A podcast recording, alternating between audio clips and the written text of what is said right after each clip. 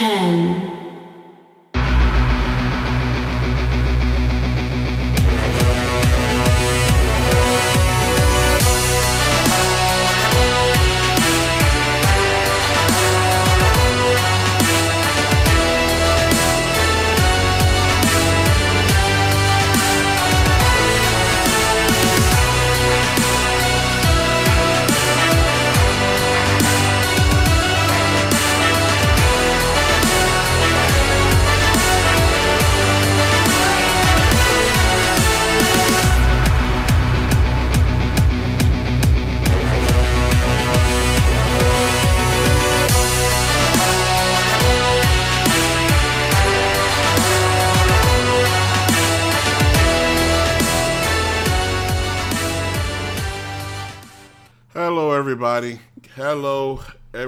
Dead Pixel Live, DPL Power Ranking Edition, DPL PR. That's the one you're listening to. I'm Derek H. I'll be the host of the show for the next, I say, one hour. Let's make the show an hour today. Today's a special show. Uh, usually, we only count down the top 10 consoles of the week. We don't go by uh, VPD scores or or sales figures or release. No, we go by the zeitgeist. The zeitgeist is what people are talking about uh, today on the streets, in the forums, on the tweet twats. That's how we pick what the top 10 consoles are. You pick them. Also, today, in addition to that, we'll be talking to an actual smart person, somebody with a PhD, doctor, Dr.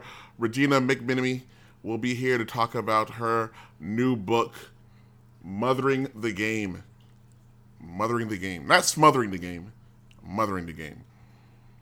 I always like talking to to uh, like s- smart people, and not people that just pretend they're smart. Like they, they go around talking about stuff like like I know this, I know that. Like they really don't know what.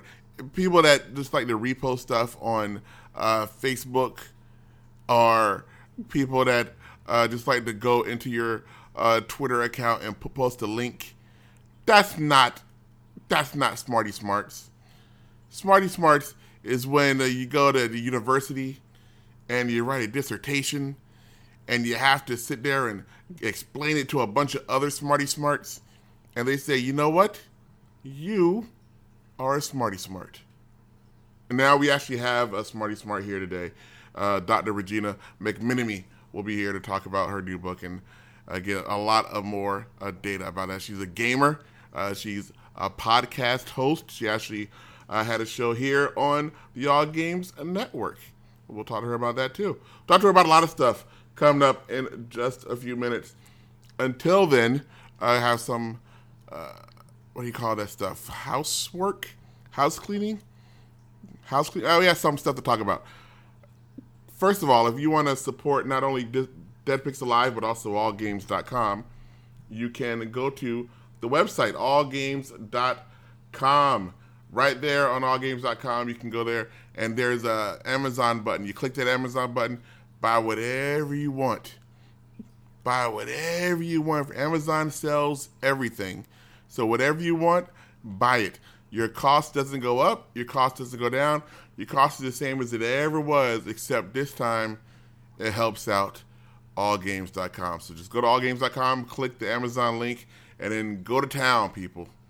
Help us out. It, it helps us uh, more than, uh, well, not, what will help us even more? Allgames.com, home of uh, over 20 important podcasts that you like to listen to. Just tell a friend. Tell people. Don't keep it a secret. There's no reason to keep it a secret that you like uh, some of the shows on all games. You, have to, you don't have to like all the shows on all games. You should like all the shows on all games. That's the whole point of all games. We have something for everyone. And if you like all of it, then something's wrong with you. We have, if you like zombie stuff, we have Zombie Cast. If you like Marvel stuff, we have Shiocast. If you like comic book stuff, we have Fantastic Forum. If you like uh, Japanese stuff, we have Cat and Fox. If you like anything, we have Anything Cast. If you like Sega, we have uh, R9 Cast. If you like uh, Doctor Who, Timey Wimey Tea Time. If you like fashion, we have Pixinista over on Girl Gamer Radio. If you like uh, equality, then we have. Uh, if you like equality, uh, then we have Woman Up every other Wednesday. We have lots and lots. We have the if you like news, we have the vi- vi- video game news. We have the video game show. We have all these shows. 42 level 1 if you like history, gaming history. If you like just sitting around talking to a bunch of your buddies about video games. Then we have B Team or hanging with Chester. We have all these games, Knuckleballer Radio, all these shows, Dead Pixel Live, Horseplay. Look at that. I'm naming all of them. Off the top of my head, I didn't have to look it up. That's what all games is about. If you like one show, that's all you need. That's all you need. Tell a friend. Say, hey, I'm listening to this great show on allgames.com. And they go to allgames.com, they listen to it too. That's all. Doesn't take a whole lot. Doesn't take a whole lot at all. Oh, I am so tired, people. I got. I'm. I'm want to hurry up and get to this. I'm very excited about the interview today, so I want to hurry up and get to it. But we're about 20 minutes away from interview. I don't want to talk to you people for 20 minutes about nothing. But the honest truth is, I haven't been doing a whole lot. As far as video games go, I'm not excited. Everybody's excited about uh, this new game that just came out uh, for the for the Xbox One. For the Xbox One, is that what it is? I think it's called uh, depressing game about little kid dying. Is that what is that the name of it? Depressing black and white game about little kid dying. Okay, I don't want. I don't want. I don't need that. Okay. I don't need depressing game about little kid dying. How about happy game about blowing up metal stuff, about blowing up robots? Where's that game at? And now everybody's gonna tell me I need. Oh, Derek, you're gonna. Inside's the greatest game. I'm sure it's great. I'm, but people, I don't know if you noticed, and I'm, I'm kind of hope you don't notice. I kind of hope you haven't noticed. I haven't been in the best of sorts in the past uh, past few weeks. I know I say that a lot because it's a wave, people. It's a wave, up and down, up and down. That's how it works. I'm not currently on an up, so I don't need to to enhance my mood by sitting there and staring at a black and white screen and having some kid uh, get mutilated in front of me while he's trying to save his family or the world or his dog or whatever the hell the story of that game is. I don't want it. I've been trying to play uh, play has like this is what I've been trying to play for happy games. I've been playing FTL, which is weird because it's just abject failure. Like you are almost guaranteed, but I kind of like it because it's you're in and out ten minutes. It's kind of fun, different, a little slightly different every time, but still the same. Uh, FTL, it's an old game. I think it's cost like four dollars or something by now on Steam. Yes, everybody, I'm playing a PC game. Man, I've been playing a lot of Pinball Arcade. Still, I still like Pinball Arcade more than I like Zen Pinball. I know I'm crazy. I know I'm crazy for liking actual pinball games instead of made up flippity doo games uh, where balls disappear and floating around and spin in the air. I don't know. I don't. I don't want that. I just want just give me an old arcade game, old, an old pinball game. I play Galaga. I know this makes me seem so sad, but here's the thing: when I was playing Galaga, I knew exactly what I was doing. See that there? That little bug? I need to shoot that. That's it. Shoot that bug. I wanted to play some other game. I forgot what other. It was some game. And I was like, what am I supposed to do here? Am I supposed to Oh, I had to go and I had to go down this this uh this walkway and now I have to go down the walkway, I have to go back up the walkway and collect this stuff. Like I just want to stop being. I don't. I don't want a game. I don't need a game to tell me a story. I want Twitch games. That's all. I almost got into playing. Uh, back into playing what's that game, Forza. But for some some reason, it, oh, I, I, I know why. I got into playing Forza, and then Ms. H, my mom wanted to play with me, and I was like, okay, sure, and that did not go well, and that to it went so not well to uh, to the point where I have not played Forza in over a month now. the last time I can't, I cannot bring myself to go back to playing Forza. And I was having such a good time with it too. The NASCAR pack is really really good. Um, Raginator in chat says there are those in here uh, that like wrestling, but there's no wrestling show on all games. Uh, that's because I don't. I could do a wrestling show but I wouldn't. But there are thousands of wrestling shows out there. The same way D- DPL is not the same as every other podcast, although maybe it is. I don't know. I don't listen to enough gaming podcasts to know. But wrestling shows, I don't. Wrestling shows, I the wrestling show I would want to do is I would want to do the show in the world of of the wrestling promotion. And by that, I mean I would like to do a wrestling show where I, the callers, the co hosts, uh, everything about it sees it as wrestling, sees it as real. And the storylines mean something, and the background I mean the the the history is there, and like all kayfabe, as they say. And yes, I, I don't, and I don't need people calling me up and saying, you know, it's not. I don't want like when you when people talk about Game of Thrones, you know they say they say stuff like, "Ah, Jon Snow came back from the dead. That was awesome." And now he's going around uh, killing people. Wasn't it great when uh, when Cersei uh, blew up all those people with the stuff? Oh, look at the dragon! Now the dragons are out flying. At no point do you hear people uh, on their recaps, on their wrestling, on, on their Game of Thrones recaps, go around saying uh, the CGI this week on the on the on the ja- dragons uh, they were pretty good, I guess. Uh, the actress that plays Arya, uh, I heard that uh, she was uh, she was out partying the night before the shoot, so that's why she looked a little tired there. Oh yeah, the guy that the guy that plays Jon Snow, what's his name? I don't know. Let's see, Rob. Rob McGillicuddy. Uh, Rob McGillicuddy, uh, he's he's doing really good in, in, his role as Jon Snow. That that fake uh, that fake sword looked heavy, but he made it. He, even though it was made out of rubber, he made it look real. Nobody says that, but every time if you want to talk about wrestling, everybody has to say, "Oh well, John Cena's not putting anybody over. He's not losing as much as he should because uh, his five knuckle shuffle isn't even that great of a finisher. But no, no, no, no, no. I want the wrestling show where you go around saying John uh, uh, John Cena already lost to to AJ Styles. I mean, I think he's scared of him. AJ Styles, he he's come over with the club, his friends. Even though his he says his friends aren't going to help him, you know they're really going to jump in because those club guys, they don't care.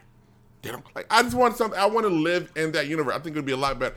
I can't find anybody that wants to do that. And I don't think, honestly, I don't think anybody's interested in that. That's just just just me. Most of the things I like are just things that I like, and the fact the fact that I can make it into a podcast is kind of cool. That I have this show because I can do whatever I want, and it the costs are negligible. I'm not going broke doing it, partially because I have a job so I can, and I don't have any other interests, so I can afford to do this. So I can do a very niche podcast, uh, but I can't do two or three or four niche podcasts. And so I can't. I, I uh, my wrestling podcast, even though as fun as I would like to do, like, oh, uh, Sasha Banks is back, uh, and now she really wants that title she's willing to do anything. I wonder if Dana Brooke's going to turn on uh, turn on her new friend uh, Charlotte.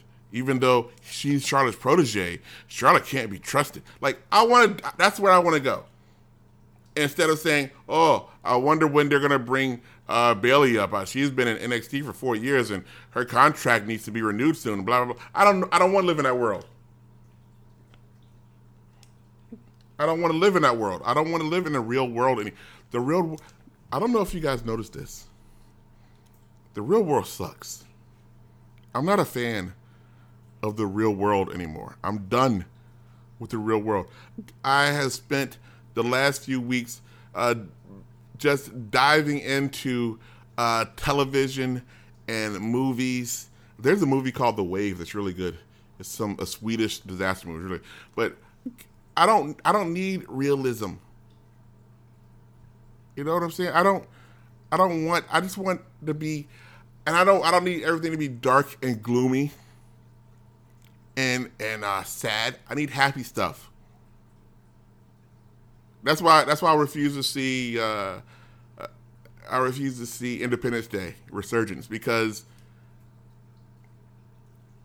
uh, half that movie has to be just about the Earth being destroyed, and then we win, I'm sure we win in the end. I'm sure we do, but what happens five minutes after the end of that movie? You look around and like, oh crap, a billion people are dead. Like I don't want that, so I'm not. I'm not watching that. Instead, I watch Zootopia uh, the other day. Incredible, incredible story. A little cartoon about a little bunny rabbit wants to be a police officer. Oh, everybody should watch that. Look at little little fox going around helping her out, making ice cream cones. Oh well. Oh. Uh, Doom Plague says he can't believe he shut his game off for this. Then turn it back on. Stop. That's another thing that I've found people doing a lot. Uh, complaining about stuff they don't, don't, don't need to complain about. You see how I'm complaining here? That's because this is my hour and a half complain time. When I'm just sitting around uh, feeling not great, I'm like, what can I do to feel? I will watch some pretend movies. I don't go around saying, oh, I hate this pretend movie I'm watching, and then sit there and watch it. You don't see me doing that. You don't see uh, you don't see me watching uh, some uh, uh, she's all that and saying, oh, I can't stand this movie I'm watching. I can't believe I turned my game off to watch this movie I don't like. Stop it. And then stuck, oh, And then there's another thing that's going around where if somebody doesn't have the exact same opinion as you, then they suck and they're wrong. There's a thing going around right now where James Cameron, somebody, not like James Cameron it was sitting there talking about one thing, and somebody said, "Hey, what do you think about Star Wars?" And he's like, "Eh, I like the first. I think the first. I think the first ones were were uh, were more visually uh, uh, visually exciting. I thought the first ones did more. Waiting to see what this one does. This one seems kind of like it was a retelling of the first one, uh, but I'm waiting to see what's gonna what's gonna happen in the future. People went ape shit over this. How dare people are saying how dare James Cameron talk bad about like what do you mean how dare he? Because he had a different opinion from anybody. He, he, it's not like somebody asked him of his opinion. Not like he went over there and said, "I'm going to have a, a six city uh, speaking tour where I shit all over Star Wars." Somebody said, "Hey, what do you think about Star Wars?" He said, "Eh, I like this first six ones better. This one's this one's okay." How how dare he didn't come all over it? Ugh. People, people, people. You you're just, you're you don't rule everything. Everybody is allowed to have their own opinions. That's the thing now. Now people aren't allowed to have their own opinions, or else they're evil or something. I don't know. Who cares? Who cares? I'm working myself into a frenzy where I should be all happy and stuff because I'm going to be soon talking to Dr. Regina McMenemy, author of Mothering the Game. Uh, we're going to be uh, talking to her live on DPO about her new book, which I believe comes out in like two weeks. You can pre-order it now. Ah, wait, I'm not, I'm not gonna get too much into it. I'm, I'm gonna save that because we're still ten whole minutes away. Ten whole minutes away. Ugh. Maybe I should call early. Maybe I should call early. I don't know. I don't know. I gotta clean up my room. By room, I mean my apartment. I gotta clean all of this. I don't want to clean none of this. I don't want to do. I, don't look. This. Look, you guys don't need to worry about what's happening with me. You guys need to concentrate on uh, buying this book, uh, buying stuff from Amazon, and uh, commenting and clicking on stuff on allgames.com. That's all I got to worry about. That's all. I wonder. I wonder if this book is good for people who aren't mothers. Because I'm not a mother. I don't think I'm going to be a mother anytime soon. I wonder if this book is still for me. I'm going to ask her that when when this show when the interview starts. Gonna, plus, you guys, you guys in chat, if you if you're not idiots, you can you can ask books. You can ask questions too. If you don't ask dumb stuff, they know the whole thing. Uh, there are no stupid, dumb questions. Like yes, there are. Don't there are dumb questions. Don't ask any dumb questions. But if you want to, be go on and post them in the chat room. Allgames.com slash live. Allgames.com slash live, and uh, and I'll pass them on. Possibly, possibly. I gotta start working on my game too. That's that. That reminds me that I have two two dev kits here, and I haven't even worked on my game in like four days. That's not good. That's not good. I got to. I got I got the I had the the first like part around where I got the ship flying around and everything, and uh, uh, the rigid body physics going. But then I stopped, and then I went to E3, and I kind of just got, and then uh, blah. I got to get back into the game thing. I'm working on You Will Die 2, um, multiplayer version of the uh, Xbox 360 indie hit You Will Die. Uh, soon to be uh, available on uh, the Xbox One, and Scorpio, 2, I guess sure, why not? And Kinect. Now, since Kinect is also its own platform, so it's going to be released on three platforms: the Scorpio, the Kinect, and the Xbox One, and the Xbox One S, maybe. Who knows? Ow. Yeah, now that I look around. This place really is messy. I look like one of the. Uh, I look a. Like I look, my apartment looks like like the back alley of a very bad restaurant. Like, like that's what my apartment looks like right now. Like there are boxes and lots of orange bo- orange juice bottles. I've been drinking orange juice like it's going out of style for some reason. Lots of orange juice bottles. Uh, like some camera stuff. Oh, by the way, uh, we have uh, new shirts available right now. All games, uh, legacy. What is it? Root root of gaming, root of games or something. Root of all games. I think the shirt is called. I like to call it an All Games Legacy shirt. That's what that's the internal name for the All Games Legacy shirt. The allgames.com slash shop. There's a lot of selling in this in this episode. Allgames.com slash shops like 20 bucks. Uh, if you want to see what it's going to look like, I had a photo shoot with uh, Sarah the Rebel from uh, Woman Up podcast earlier uh, earlier last week. We had one, and those pictures are up on the website, on Facebook, a couple even on Twitter and Instagram, uh, so you can see what the shirts look like. And I believe we're going to be doing another photo shoot uh, with another model next week. Uh, so uh, if you're holding out because you're not sure if it's going to look good on you, uh, well, if you just think if it looks good on attractive women, then sure it'll look good on your body too, right? Sure, that's how these things work. If an attractive person uh, looks good in it, then you will look good in it. Go there right now, allgames.com slash shop. Uh, I have one. Uh, you should have one too. Uh, they come in different colors, different sizes, different shapes. One for you. Uh, and it was uh, designed by Hecht of Hecht.rocks. Uh, so go buy it, and I believe he's supposed to get a cut of each one. I believe he uh supposed to get like a I don't know, like a dollar or something. Gonna figure out exactly how much money uh, he's supposed to get per shirt. I'm gonna find out how many. May, look, he may be, he may be he may have eight thousand dollars coming into him. Maybe, and then Scott, if if he has eight grand, I mean Scott has forty five grand, and I have like uh, forty five bucks coming. I don't. I, I I really need to renegotiate my deal with all games.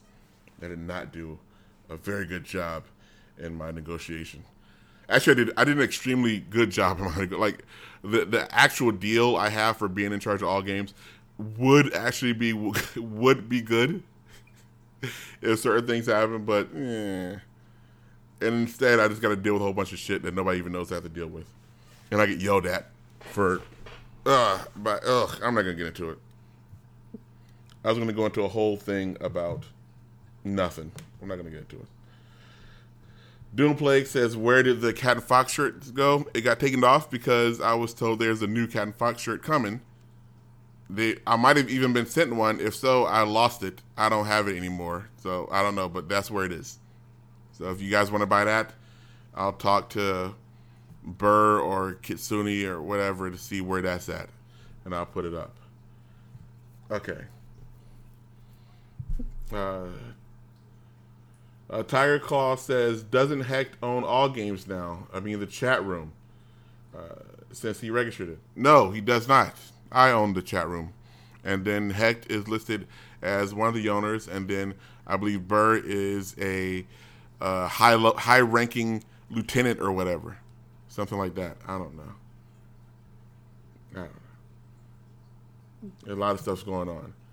And then Tiger Claw says, but you own all games. Tiger Claw, Tiger Claw's so mad because Tiger Claw wants to be Tiger Claw wants to be in charge, but he doesn't want anything that goes with being in charge. He Tiger Claw is one of those people that likes to run around saying this is how things should go, this is how things should go, this is how things should go, and then when somebody says, "Okay, let's do what you said," and he's like, "Well, I didn't, I didn't say that we should do that. I don't want any of the responsibility." Ugh. I, used to think it was cute, and now it's, it's just uh, very frustrating to have to read that. Okay. Ugh. It's like ugh. Okay, you know what? Let's get let's get ready. Let's get ready to go. I'm going to start early. I'm going to start early because I've noticed that the more I talk by myself in a vacuum, I start spiraling, and uh, I want to spiral up into happiness because we're going to be talking to Dr. Regina McMenemy about being a mother, a gamer, a writer, a doctor. A I got to find out what a doctor part is. Like, in, like if I broke a leg, can she fix me? And if not, does she have doctor friends that can fix me if I broke a leg? Like I want to I want to know more about this. I'm very interested in that, and also her book "Mothering the Game," which available now on Inkshares. Let's uh, right click this. Let me see. Do uh, call. Let's see if it happens. Hello. Hello, Miss. Uh, oh, I'm sorry, not Ms. Doctor. Doctor McMenemy. Doctor. Yes, thank you. welcome to welcome to DPL Dead Pixel Live. How are you doing today? I'm great, thanks. How are you guys doing? When did you become a doctor? Like when did when did that happen? When, what? How long have you been a doctor? I've been a doctor for five years. Wow, that's awesome! Like, and this is the part that I want to know. I, I, I, now I know we have questions about your book, Mothering the Game, right. but first yes. I have some doctory, doctoring questions. All right. I'm glad to answer any and all questions. How awesome is it the, the first time, like, you left? Like, first of all, when you become, like, is when you become a doctor, do you walk into a room, do you sign a bunch of papers, and then you walk out and you're a doctor? Or do you walk into a room and like somebody like hands you like uh they, like there's like a whole bunch of magic stuff going on they they, they tap you on the, on one shoulder and tap there's you on the other shoulder and there's a you know potion that's being brewed and there's a cauldron with smoke coming out of it is that is that what happened like no, I, I no. really not it's, it's not like gra- it's not like you grad it's not like a graduation or anything. I know that. I know like it's not like at the end No. of college graduation, like half the people come out college graduates and the other half come out doctors. Like no, it's like a Right. lot deeper than that. No, right? uh, essentially, um, you there's there's several steps along the along the way. You uh, get into grad school, you finish your basic coursework, which is like you would for your undergraduate degree. You take your courses, you fill certain requirements. When you're finished with that, you have a a proposal that you write that say this is what I'm going to do for my dissertation, which is essentially the book that you're writing for your degree. And then you take that proposal in front of a panel of people who are your committee, and your committee looks at it and says, okay, you can go ahead and do this, or no, you have to go back to the drawing board. Um, if they say yes, you can go ahead and do that, you have done what's called advanced to candidacy. So you're now a doctoral candidate as opposed to a doctoral student slight difference in that. A lot of people get to that point and never finish. Like 50% of people who become a candidate don't complete the dissertation and finish the PhD. because they already have the doctor part in front of their name. We're like, look, I'm done. We Well, I mean, you don't really, you, you know, if you, there are people who put, you know, PhD ABD, which stands for all but dissertation. Um, but, you know, in the academic world, they have no credibility at all. Um, I, it's more, I think, that the process of doing a dissertation is exhausting um, and isolating because by that time you are essentially working by yourself with your committee as opposed to like when you're in grad school and you're taking your classes you're with your cohort you're with other students who are doing the same thing you're doing and you have more support. And there's a lot less support when you become abd so you do that and all that happens before you be, before you actually become a doctor and so i had I went, I finished, I advanced to candidacy at the end of my third year in the PhD program. And so I had two more years after that that I worked on the dissertation. And then um, I walked into a room with my committee um, and sat down, and they essentially grill you about what you've written and ask questions about the significance of your work and how important you think it is, and if you think it's valuable, and if it is, what kind of contributions it's making. Um, it was the most stressful and exhilarating thing I've ever done in my entire life. I was channeling whatever, you know, goddess power you may believe in was in the room with me that day because everything that came out smooth and quick and, you know, complete. And then they ask you to leave the room. And I left the room and, you know, was trying not to lose my mind in the hallway. it's like a boss battle. You go in. Yeah, you, it, it you is get like a off the ring, boss get to the battle. You battle. go and you recuperate for a second, and I went outside and I, you know, I paced for, you know, I don't know, it was like five, five or ten, maybe fifteen minutes. I don't know. I have no real concept of how much actual time passed. And then they walk back in the room, and then they say, "Congratulations, Dr. McMenemy," and that was the end of it. Oh, that's awesome. Yeah, but I, That's and then I found out later that they had decided uh, before because they talked briefly before um, I had gone in to do the show, you know, to put the show on and answer the questions. They had decided before I did any of that that they were that I was done. Oh, And so, it so was it- basically you. Could, it, you could only have lost it there. Like they were going to make right sure you yeah didn't screw yeah it up. like they were they had already decided they were you know bestowing the degree and i was done and so i could have completely biffed that and it would have been fine Or you could have you could have went in there. You could have went in there with sunglasses. Like, you know what? Screw all this. This means Right. nothing. I I don't care about you. I don't care about you. Could have went the whole thing. They're like, no, we we already had said that you're gonna you're gonna be a doctor. exactly yeah no i could just like drop the mic and set him out and then you know And what are you a doctor? Are you a doctor of uh, thugonomics, as somebody in chat said? Like, what is, what is your uh, thugonomics. um, my doctorate is in American Studies, uh, which is um, an interdisciplinary program. Uh, the basic idea in the 1950s or so, they decided to mesh English and history together, and so was born American Studies. Um, and it gave me a little bit more latitude to take and make my degree shaped more along the lines of what I wanted. Like I took a lot of education classes because I was interested in pedagogy and teaching and how to teach.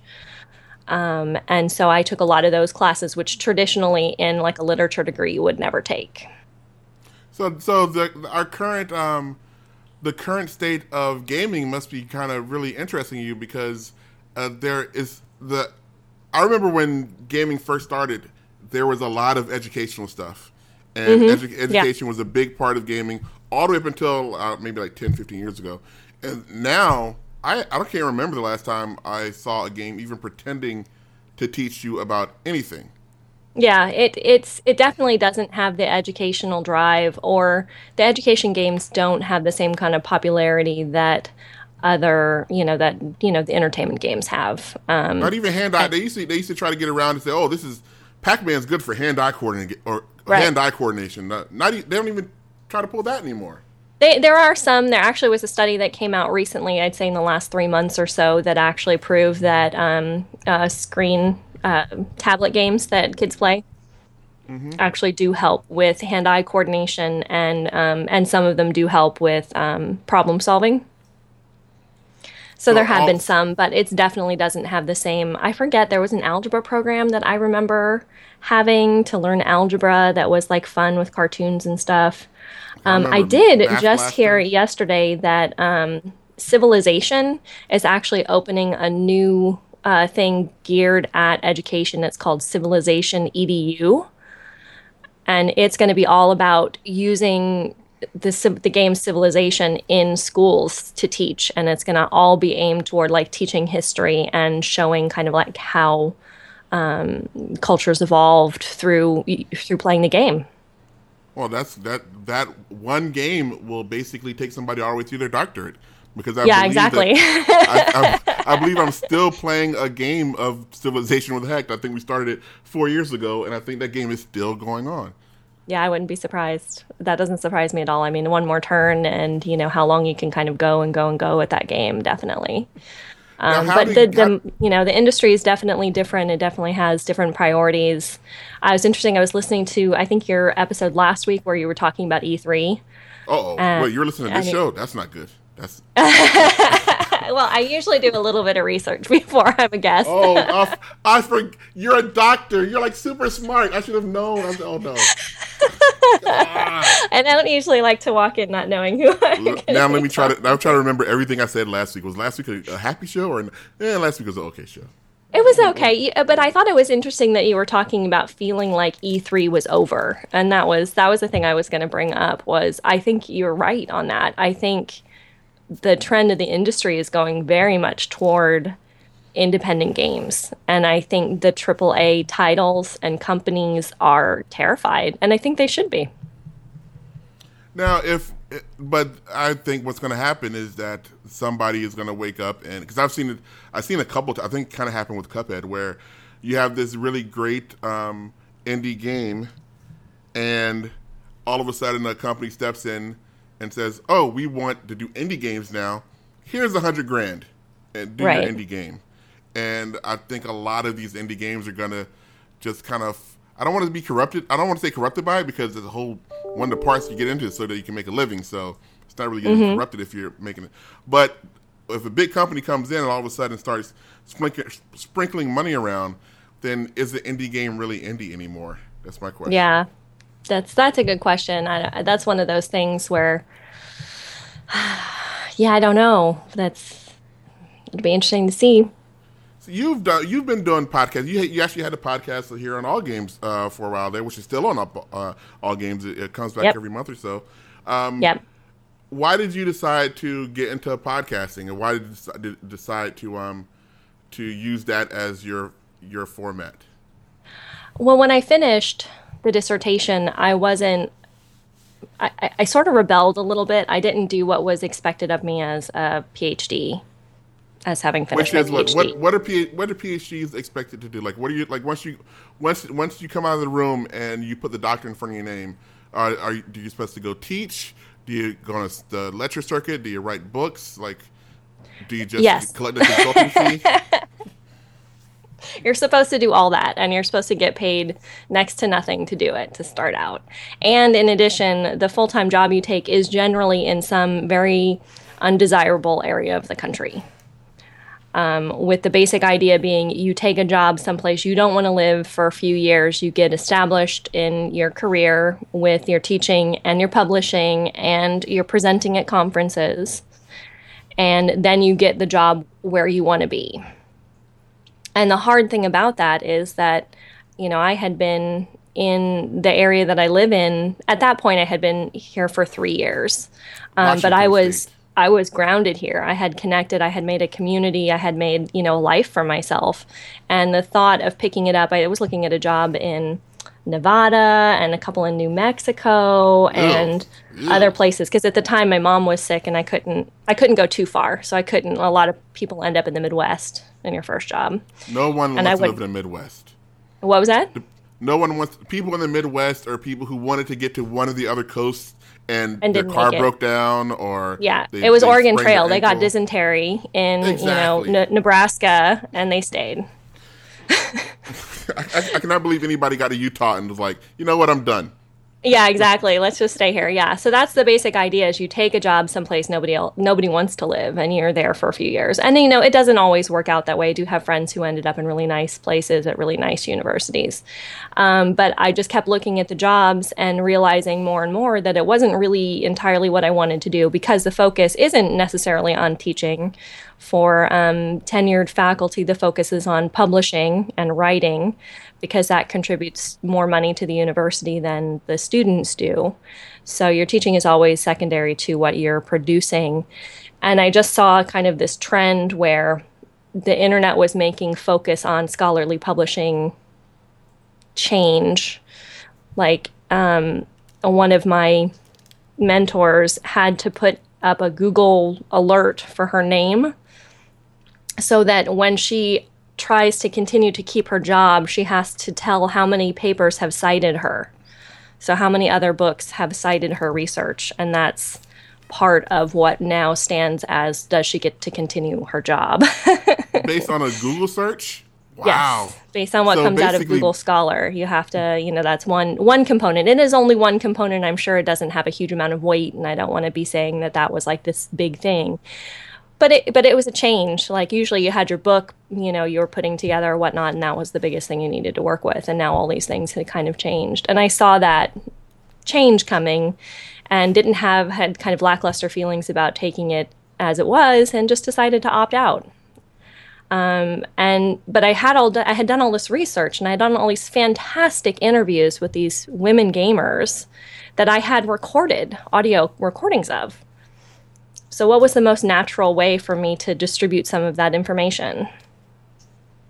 I uh, launched a, a podcast. A small, a small, a small documentary uh, indie film uh, to be played at Sundance uh, to 15 people. Right, exactly.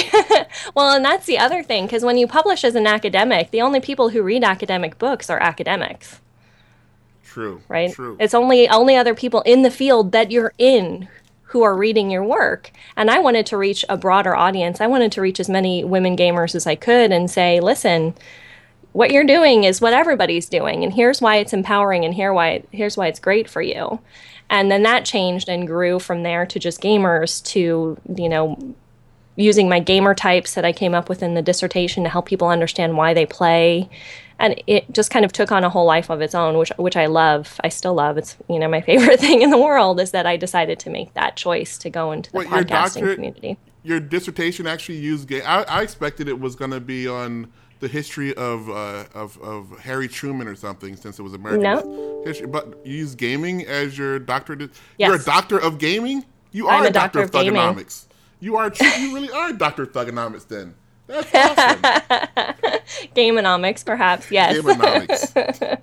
but yeah, you know, I talk about fragging in my dissertation, and you know, I cite a bunch of games, and I, I interviewed 30 women, 33 women, I think total, who all had you know some RPG experience. Um, it didn't necessarily have to be an MMO, although that was my focus because that's what I had played. Um, so I wanted to look at in particular the process of character creation. So when you step into a game and you're stepping into this world, what choices do you make for your character? Is your character look like you? Does your character not look like you? Is, you know, are you playing somebody with abilities that are similar to abilities you have in real life or somebody who can do something completely different? So what I wanted to dispel some myths too, because the idea was that the common held belief was that women played healers mostly in RPG games um, because they were caregivers, which is based on some sort of funky stereotype, I guess. Um, and what I discovered systematically, every woman I talked to who was a healer said they did it because it took so much more skill Aha, and so much more work. just, like the same reason uh, women are better snipers, and Mm-hmm. Know, because uh, it's all about the skill and uh, just skill, I guess. The precision and the time and the dedication. That's the word I was looking for. Yeah, It- it's it's it was it was so that was really enlightening and that was really fun when I got to go back to my you know dissertation chair and say look at what I've discovered and she was like oh this is awesome so I didn't want it just to be read by those 15 people who were interested in the academy You know? I wanted it to reach a bigger audience and that was the other motivation for the podcast I had no idea when I stepped into podcasting that having a podcast that was led you know by two female hosts what about games was an extraordinary. Like I didn't know, but I- remember- since I saw- discovered that that's definitely the case. Yeah, when I, I, I saw, I was, I actually went seeking out uh, uh, for allgames.com. I was like, I, we need more because all of our at the time, all of our podcasts were basically uh, four guys sitting around talking about video games or talking Right. about what games they played. And I was like, wow, that's a. And I went and looked. I just went down a list. I was like, all that's all of our all of our all of our shows. that's kind of goofy. So I went down like specifically looking for uh, something different and. Game On Girl came up, and I was like, "Whoa, it's really good." The- the- it- I, was, I was also kind of uh, like you said, it, it was it was strange finding out that there weren't as many as I thought there would be. I was Yeah. like, I'm just not looking in the right place. Like, actually, there just is just not a whole lot of Yeah. women. Why do you think that is? Is it is it because of gaming? Is it because of podcasting? Is it because of something else? I think it's a combination. I think I, I don't know a lot of women podcasters. I don't know a lot of women who seek out and listen to podcasts either. Um, so I don't know if that like idea is quite. I don't think it's quite gendered. I mean, I think it is partially, um, but kind of the technology uh, aspect and kind of sitting down and doing this isn't necessarily something that I think a lot of women gravitate toward. Um, and I wasn't even, you know, I know one other female podcaster who was doing disability studies, and she was doing one on access for a long time. Uh, and she was the first person I went to when I decided to launch. And she said, Well, just make sure you know kind of what you're getting into um, in terms of the production, which I knew nothing about when I started. I had no idea how to edit audio. I learned all that. I was terrible at it. I have a professional audio editor now. Oh wow! Wait, wait, I'm supposed to edit this stuff? I just hit save Yeah, and right. upload it. well, and we don't. We don't anymore. So we used to do weekly shows, and just the production schedule was just too much for me and Rhonda. So we cut back and took a couple months off, and then we started doing. We do live hangouts once a month, and those cover like all of our outlets, right? So it goes on YouTube, and it's a hangout, and we use it as a podcast episode. And we don't edit those because they're live. But the recorded shows that we do, like we're doing a series right now on summer blockbuster movies uh, those are edited, so those get post post recording editing. Now, when did you decide to uh, even step farther away from that and to write a book? Where it could, because your book isn't exactly the same, uh, the, the same, uh, I guess, category as your the podcast. The, No, book not at all. It, it sort of it sort of branched off. Um, uh, part of that was I've I've had and probably still have to a degree a publisher interested in me making the dissertation a book. Um, since I finished it. And so it's almost five years now. I've had the same publisher who every now and then emails me and is like, Hey, are you sure you don't want to do this? and I'm always like, Yeah, let me think about it. And I never seem to kind of bring it to fruition. It's been a lifelong dream for me to write a book. Like, that's what I've always wanted to do. And when we stopped recording regularly last year, I started brainstorming what kind of book I wanted to write. And I had a whole bunch of ideas, and, um, you know, one that was going to kind of burn the academy and talk about what it's like to get a PhD and what the expectations are to be a professor, um, which I'm sure plenty of people probably would have enjoyed reading. But I realized when I was thinking about it, whatever you write a book about is your life. Like you are living that, which is one of the reasons why my dissertation was based on games because I got to game as part of my research for my PhD. uh huh. right? it's you know I'm, there was a little self motivation. you're studying and you're also getting a really high gamer score. So exactly right. Like I had to max out my level in World of Warcraft because it was research.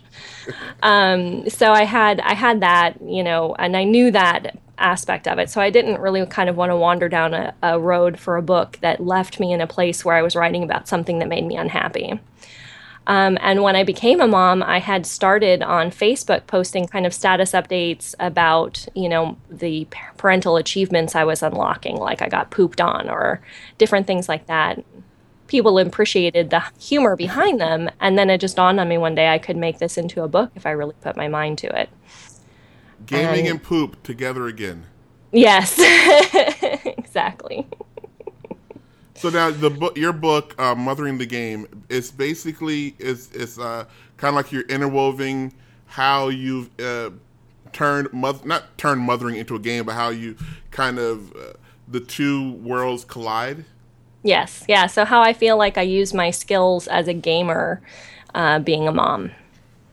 So, and do I'm game, writing all the chapters. Well, not I, I have sort of two different types of chapters I'm putting together right now. I write short chapters, which I I title as achievement. So, Achievement Unlock Daily Quests. That's the sample chapter that's up on the website. Um, but I have a couple that are mana charged, and um, one called Unnecessary Panic, and um, finding poop under the loot, you know, and that kind of thing, or finding loot under the poop. I guess is more what it was. Yeah, well, that's, that's, like how to find like DLC. That, that's your right. downloadable content right there. Yes. so I just started structuring it based on those achievements and having a different theme related. Like I talked in one chapter, I talk about um, resource management, how becoming a parent teaches you how to manage your resources differently, and how that related to you know resource building game. do you think gamers uh, make better? Has gaming made you a better parent, or is it uh, is it an, an innate where some people are just good parents and gaming kind of is like this this the the I guess the frosting on top. Yeah, I think to a degree. I, I think more for me, it's a fun way for me to think about some of the difficult times I have as a parent. Um, but I have parenting friends who just, I mean, talk about the achievements they've unlocked. I have a friend who came up with his own role playing game for his kids. So if they want dessert that day, they have to have a high enough karma score in the game they've been playing all day long in order to get dessert. Which you know involved being kind to their little sister or helping with dishes without being asked or different things like that would add to your karma score. And you can roll for initiative on any, you know, different things you're doing if you want more TV time and that kind of stuff. So, you know, I think parents make really, our gamers make really fun parents. Uh, we have a, a, live chat room uh, here on on uh, DPL, and uh, we have some questions from chat. Do you mind if I throw you some of the questions oh, from yeah. some of the chatters? Absolutely. Uh, Bridget B uh, wants to know what type of games do you pers- personally personally like? What, what type of gamer are you? I'm definitely an RPG gamer. Um, I tend to gravitate toward um, what I call the evil empire of MMORPGs. I've played WoW like three or four times. I've gone back to WoW. Um, I I don't have the time for it right now. now Most that, of my gaming these of... days is involved in things that are short and quick that I can kind of hop into. So I do a lot of a lot more PvP. I play Hearthstone right now. Um, I do some first person shooter. I love Left 4 Dead 2. That's my favorite. I've had a bad day. I need to blow off some Steam game. So now, do you ever it... feel because I've a, a lot of um, people I hear about that don't have kids, uh, they say, "Well, I don't want to have kids because it would take away from my my gaming time." Or now that, I, or a couple of people that just have, oh, now that I have a kid, I haven't been able to play as much. Is it is it a source of resentment, or is it something that you don't even miss, or is it like it's just another? It doesn't. Even, you don't even think about it like that. I try not to think about it like that. I try not to think about it in terms of what I've um, given up as much as what I've traded. Um, my daughter's a little older now. She's two and a half, and I can play games with her.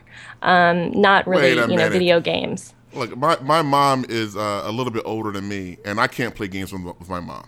Uh, you're telling me that you can play games with your two year old. What games are you playing? You, is, is, is, uh, well, she has she has a couple of games. There's a there's a really awesome um, game. I don't know if I it's called Roll and Play, I think, and so it's a big stuffed die that's got a different color on each side. So it's blue and yellow and red and green and purple.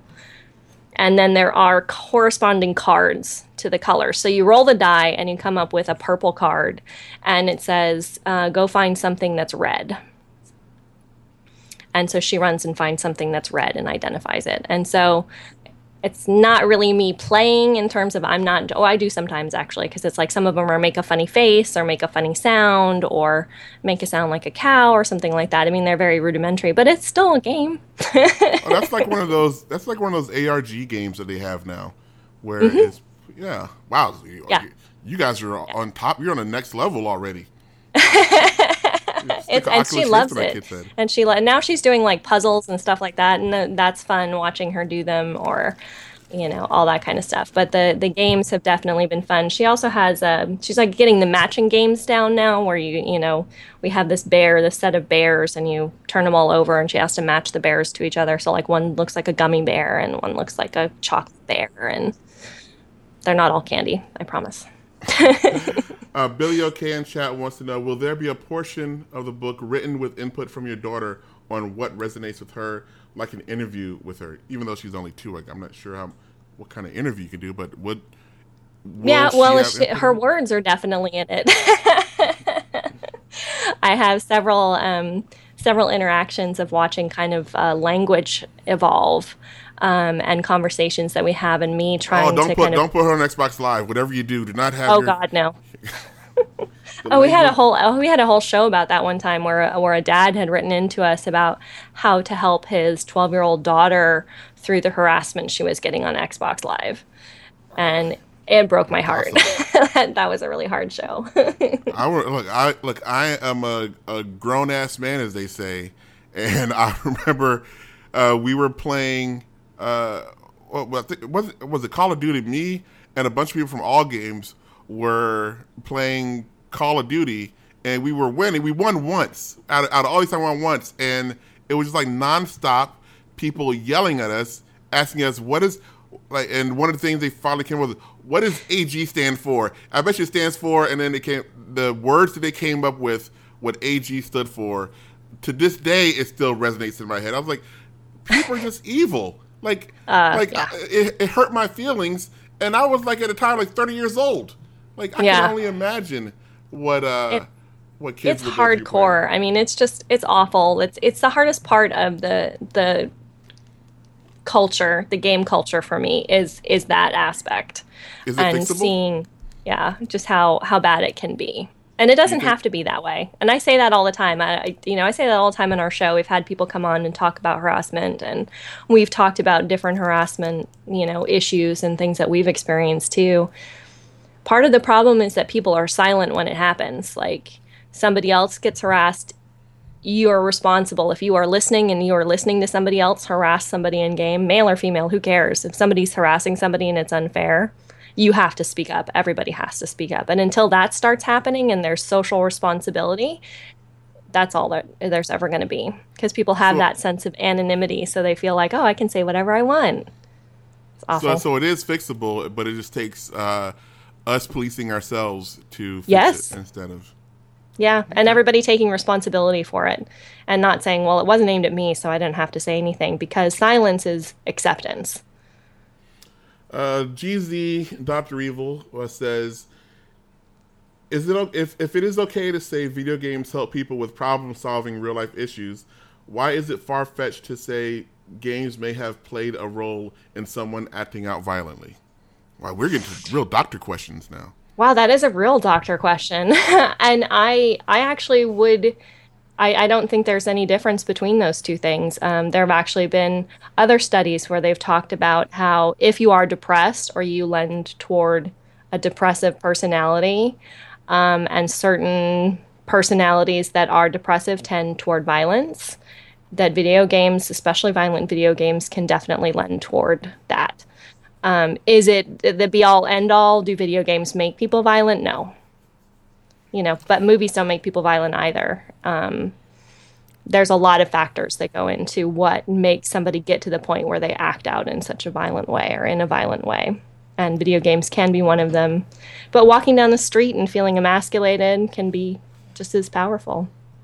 See, here's here's here's my take on it, uh, which, which, is uh, very unpopular, because I remember when I was a little kid, uh, I I came out of uh, Teenage Mutant Ninja Turtles, uh-huh. and I uh-huh. was walking down, uh, like coming out of the uh, out of the theater with my mom and my brother, Teenage Mutant Ninja Turtles, everybody else coming out of the theater, and there was a bunch of kids jumping around doing karate and kicking each other in the face right afterwards.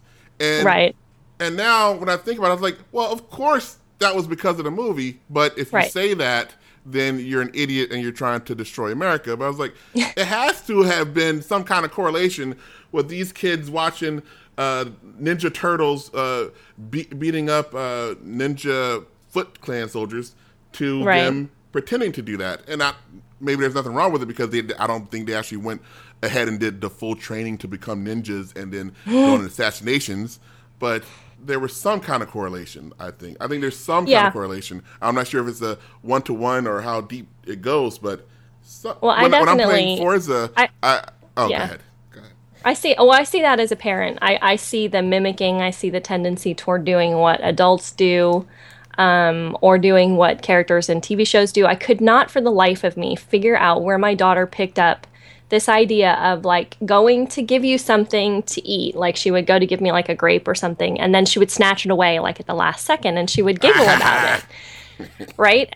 I didn't. I had never done that. My husband had never done that. I had no. I just could not figure out where this came from. And I was talking to another mom friend of mine, and I was like, "Yeah, I don't know where she picked that up." And then she reminded me that there's an episode of Daniel Tiger where somebody does that, and her son had picked it up too and had done the exact same thing not having had a person do it, but having seen it on a on a TV show. So you know, we're impressionable. So, yeah, so, may, may, so maybe we shouldn't be showing kids Scarface. It's always funny when I uh, was no. I saw Scarface when I was eight. So yeah, that should not have happened. That's no, no. Mis- mistakes. Wow, no. I mean, and Where, people were a lot more liberal, you know, 20 or 30 years ago than they definitely are now. And um, but there's also a lot more kid stuff available now, now than there how was is it so. be, being a? Um, uh, you've already said some of the games that you've played uh, with your kid. Um, what uh, restrictions, uh, if any, do you think parents should have uh, with with gaming? Now we have the rating system, of course. Uh, should they go by that, or should they, they, they throw it out and go by their own rating system, or should kids be blocked from gaming until a certain age? Uh, I think it depends on what kind of gaming. Like my daughter plays um, you know basic games on my iPad. Um, but like one of them is based on the hungry caterpillar, where you feed and play with the hungry caterpillar until it turns into a butterfly. Um, so you know, there's no violence. It's got really pretty music. It's got play aspects and shape recognition and all kinds of that stuff going on. Um, but I played through that game before I let my daughter play it. And oh, regardless of what like rating hell. a game might have, I think you as a parent um, and I feel this way as a parent. You need to be responsible for recognizing the kind of media your child is being exposed to. Um, even with with passive forms of media too in terms of like what movies and stuff they watch. Because like i said they do pick up on whatever's out there. Um, and you can make a judgment call like i know parents who've let their kids watch walking dead. Like i, I wouldn't even watch walking dead I gave up what? on Walking Dead after two years. I was like, this is too much for me. Yeah, it is. It. You know, I I am very sensitive to violence and movies now and TV, and I still watch The Walking Dead because I fell in love with the characters, which says an awful lot about their writing. Um, but the, I close my eyes. I don't watch a lot of what happens in The Walking Dead, and I do know parents who have let you know kids who were under the age of five watch The Walking Dead, and not understand why their kids are having nightmares about zombies. Okay. That's not a correlation that needs a lot of thought. Sorry. So. Now, uh, your book is uh, when's your book going to be out? When can people actually uh, get a hold of a copy of Mothering the Game? Well, I'm hoping for Christmas. I'm hoping for it to be out by Christmas. What I'm doing right now is I'm actually crowdfunding um, the book um, through a website called Inkshares, which is like Kickstarter but for books. Kickstarter for smart people. For yes, pretty much for authors. I don't know if every book published is by smart people, but but it is a Kickstarter for people who are writing. It's just about books, so it's it's an actual um, it's an actual press. So um, kind of the difference between doing this and like I could self publish and just, you know, put it up myself on Amazon, you know, as a book and publish it myself, which if the crowdfunding doesn't work out is probably what I'll end up doing. Um, but the nice thing about Inkshares is that you can actually get physical copies of the book through Inkshares. Um, and if you buy, if you pre-order, uh, so that's why I'm, right now I'm running a campaign um, that's part of a contest for the Nerdist. I've heard of them. And, yeah, you've heard of them. so they're doing a collection. So the top three um, books with the most unique readers, which means most individuals who have, you know, individual people who have purchased the books, not necessarily books that have been purchased, um, will be included in a Nerdist collection. And so you'll have the Nerdist uh, stamp on your book cover, and they'll help promote the book. Nice. Um, and so I'm guessing that you're number one right now? Uh, no, I wish I was number one. As of right now, I'm number six. Whoa, wait a minute. That, that's incredible, though. Number six? It is. It, it is actually. Um, considering that I didn't know about the contest until like two days before it started, so I had no time um, to prep my campaign. So uh, here's a tip for anybody who wants to do crowdfunding. What I have discovered now that I'm one month into my campaign is uh, you want to do as much work before you launch as you possibly can because that's the most important thing you can do is set your campaign up before it launches. I had absolutely no time to do that. I literally launched the campaign in the book the day the contest started, which was June 1st. Um, so I didn't have a lot, a whole lot of time to prep. And given the fact that I am in sixth place, I think is a testament to the amount of work I've been doing trying to get it promoted. and the fact that a lot of people, there are a lot of, you're hitting a very big market, gamers and people who have kids. Which and people have kids, every- yeah, absolutely. And I'm completely unique in the contest itself. Um, everything else is fiction based on computer you know video game either um, like worlds. So people have created like their own game worlds and they're setting a, a story in that game world. Or um, are using you know kind of uh, games as part of a, another narrative. But i'm the only person that's writing a memoir that's part of this um, this contest. So I, I stand apart i think for that too in terms of like a unique approach to the topic itself. So now, when they make a movie out of you, out of, out of mothering the game, uh, who's gonna who's gonna play you? Uh, uh, Tina Fey will have to play me. I can I can see that. That would be great. I love her, and she's been uh, for years. People kept telling me somebody looked like me on um, Saturday Night Live, and I was at the time I didn't watch it, and I was like, I don't know what you guys are talking about. And then finally went and looked it up, and I'm like, oh my god, Tina Fey looks just like me, or I look just like Tina Fey, whichever way you want to look look at it. I look nothing but... like Leslie Jones. I don't get. I don't know where you guys are talking about. yeah, exactly. I don't know where this comes from. now, is there a time limit on when people need to order by, or uh, is it yes. all the way up to Christmas, or when? When can they order? Uh, no, well, you can. I mean, my um, the contest ends on July 15th, so we have two weeks two weeks left for um, for ordering pre-orders that will co- count toward the Nerdist contest. Uh, the book itself will run its campaign until the end of August, so I'll still be able to take uh, pre-orders then. I have to get to 250 pre-orders to get a contract with Inkshares. And currently, uh, you are number six. I'm guessing you'll have four more to go. I have um, I have 94 readers right now, so I have 94 individual people who have bought books, and I've sold 113 books total. So I'm almost halfway to the the minimum publishing. So if I get to 250, I get a contract to publish on Amazon, and they will print the hard, the, not hardbound, their paperback copies of the book. I don't see that not happening because it's an incredible, uh, uh, it's an incredible topic uh, by a real doctor. Unlike a bunch of people that are just pretending to be smart, you have right. yeah, I did have to make sure I put the PhD. I'm usually pretty reserved about where I flash the the badge, the PhD badge, but I was like, this has to be PhD. has that has that ever worked for you? Have you ever used uh, your doctorate to get you into or out of a situation? No, not really. I, I don't like I know some people put it on like their flight so they get special privileges when they fly and things like that. They might not even do that anymore, but I would be terrified that somebody would actually think I was a doctor doctor.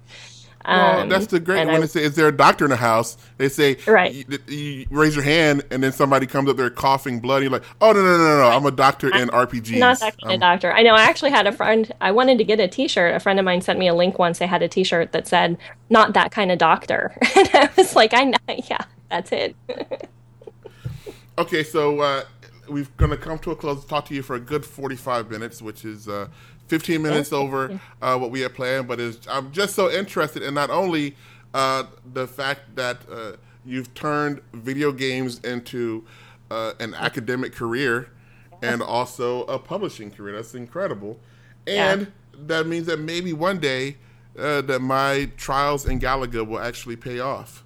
Maybe. Well, you know, I would, you know, to put a plug in for Inkshares, um, which I didn't know about before the contest started or really know what it was. It's amazing the community that has been built in Inkshares. And I think because everybody has pretty much the same goal who's on Inkshares, everybody wants to get a book published. You get a lot of people who are, you know, very willing to give you recommendations to, you know, kind of help you out and um, has been a very warm and welcoming community, especially for like trying to figure out the the crowdfunding stuff at the last minute and not knowing what I was getting myself into. I've had quite a few writers who've been very patient to give me very solid advice about how to approach what I'm doing. So, if you do have a book idea, Derek, that you're kind of floating around with, I do. Throw it up on Inkshares, you know, create an account and go in and you can put a draft up with your idea and not even like and and build an audience that way before you launch the crowdfunding which I would definitely suggest you do if anybody's going to do this. Start start building the audience before you actually launch the book. Billy OK in chat says he's already he's already bought your book. Oh, thank you so much! I'm, Yay! I'm going to take full credit for that. I don't know when he did it. I'm going to say he did it just now. I'm going to say that's the the DPL bump Yay. right there. Oh, beautiful! Thank you so much. Uh, D, uh, Billy also wants me to tell you about my book uh, which is called. I will. I will tell you a quick. Since you're since you're a big smarty smart, I will tell you about my book, and you tell me if it's a good, good idea or not. Hopefully, All right. You will say you will say yes and not break my heart. Probably. Uh, a, no, I'll be gone. I'll be gone. It is a science fiction book uh, in the in the far future. It's called The Ship with Red Hair. It is about uh, in the future uh, the entire human race basically lives on uh, on ships that just travel the galaxy. Uh, mm-hmm. One of those ships is completely controlled uh, each ship holds uh, about four or five million people each. They're huge, in, incredibly large ships. But one is uh, controlled, every function of it is controlled by uh, one young woman uh, who has red hair, and she has um, complete control, and it kind of worries uh, some of the other ships who are not do not work in, that way, and therefore that's why it's mm. called the ship with red hair. And ah, I like it. That's got lots yeah. of potential. I could see lots of drama. I could see that being like a series of books. I don't think you could really delve into a ship that had so many people on it and just write one book about it. I see. Look at that. This this is why you're you're a doctor. you know the right thing to say. I've spent, but the two sides of my life have been reading and playing video games. So can very much see how that would work. You just missed, you know, Inkshares had a contest. The contest before this one was with Geek and Sundry for hard science fiction. Well, that would be me. I don't wait. Yeah. I don't want to end this interview talking about me, No, we're talking about you, Dr. Regina McMenemy, uh, the author of Mothering the Game. You can buy it right now on Inkshare. Did it go to inkshares.com and Yeah, go to inkshares.com and search for Mothering the Game. Mothering the Game. If you're Yeah. if you uh, have kids, if you're thinking about having kids, if you are a kid and you have a parent and want to know what they went through, uh, if you like video games, basically, if you know how to read, go to inkshares.com, do a search for Mothering the Game, and buy this book. You have until July 15th to do it, uh, to make sure that uh, the doctor reaches her goal. And Yes. everybody go do it. Thanks a lot. Yes. Uh, Thank Doc- you so much, Derek. It's been a pleasure. uh, have a great have a great weekend. Enjoy the Fourth of July. Thank you. You too. Oh, you too. wait. Oh, quick quick Yes. question. Uh, Yes. Since you did uh, uh, you did your studies on American history, it it's Fourth of July a real holiday? Because I've been told that it wasn't actually on the Fourth of July. It was like supposed to be like July fifth or something, and they moved it. Oh, I don't know actually. Mm-hmm. But I've never heard that before. So I, I was told that like uh, it was like on a certain day, but uh, they, they they changed the holiday because of some one reason or another. Maybe the Illuminati has something to do with it. Who knows? Wait, who oh, knows? here's- and it, and it a- could be, but you know, Jesus wasn't born on Christmas either. So Oh yeah, I knew about that part. Yeah, I knew. yeah, Here's there's my, a here- lot of editing that goes on in history. Here, here's here's my last real question then: Is the Illuminati real? Yes or no? Wait a minute. Why, is, why, Um, is, why, why are you? Why is there a pause there? That should be a no. Wait a minute. Now I'm worried because that should be no, Derek. there- There's no such thing as the Illuminati. That's a crazy conspiracy. And you're like, hmm. Wait a minute. I I don't know if the Illuminati is real. Um, I wouldn't be surprised, however, if there was a group of people sort of subvertly controlling things. How about that? And with that, we're going to end this interview. Thank you. very Mothering the game. Just remember mothering the game. Eatshares.com. Do a search for Mothering the the Game. Thanks a lot, uh, Dr. McMenemy. Thank you very much. Goodbye. Bye. That was a great interview. Everybody go over to inkshares.com. Wow, that was uh, it got scary at the end when uh I th- you know what? Because when first of all, she's a smarty smart. She's done a lot of uh, uh in-depth stuff. I think there may be an Illuminati. And you know what? Doesn't matter because the most important part is that video games can help you be a better parent. So if you are playing video games right now, there's a good chance that you should start having kids. That's what I took. That's what I took from it. Anybody want to have kids with me? You want to get married? Uh, I, I want. I do want. I do not want to have kids outside of wedlock. So uh, first we have to get married, uh, and also I want to marry somebody that likes me. So first we'd have to date for a while so we can get to know each other. So if you're willing to go into a long term relationship with me, uh, let's say date for a year or so, year and a half, uh, then get married, and then like a two or three years after marriage, then we have a kid, and 18 years after the kid, uh, we go. Uh, if you're willing to put in a good 40 years of time with me, uh, then let me know. D Hopkins at all game, Derek at allgames.com. Uh, we have a caller. Hello, caller. Hello. You're very low. What? Hello. What? What? You're very What? you're very low. You're you're- very far away from the microphone. Uh, hello, Mr. not- O'Keefe. What's going on? Uh, hang on. Let me let me get a better uh, microphone. Can you hear me now? Yeah, sure. Yeah, yeah. Carry on with your business. I'll be right back. Uh, you're, what what what? Ugh. Top ten games, top ten consoles in the world. Uh, like I said before, we do not go by the NPD scores. We do not go by release dates or facts and figures. We go by the zeitgeist, which is uh, basically what people are talking about all around the world uh, on the social networks, on the social medias. Uh, hello, Mr. O'Keefe. Welcome back. Hello. Whoa, that's completely different. What were you doing before you weren't doing Uh? I was using a headset. Now I'm just talking into the phone. Wow, look at that. Look how different things are. Why are you calling in today, Mr. O'Keefe? I called to commend you on your interview. That was very that was very well done.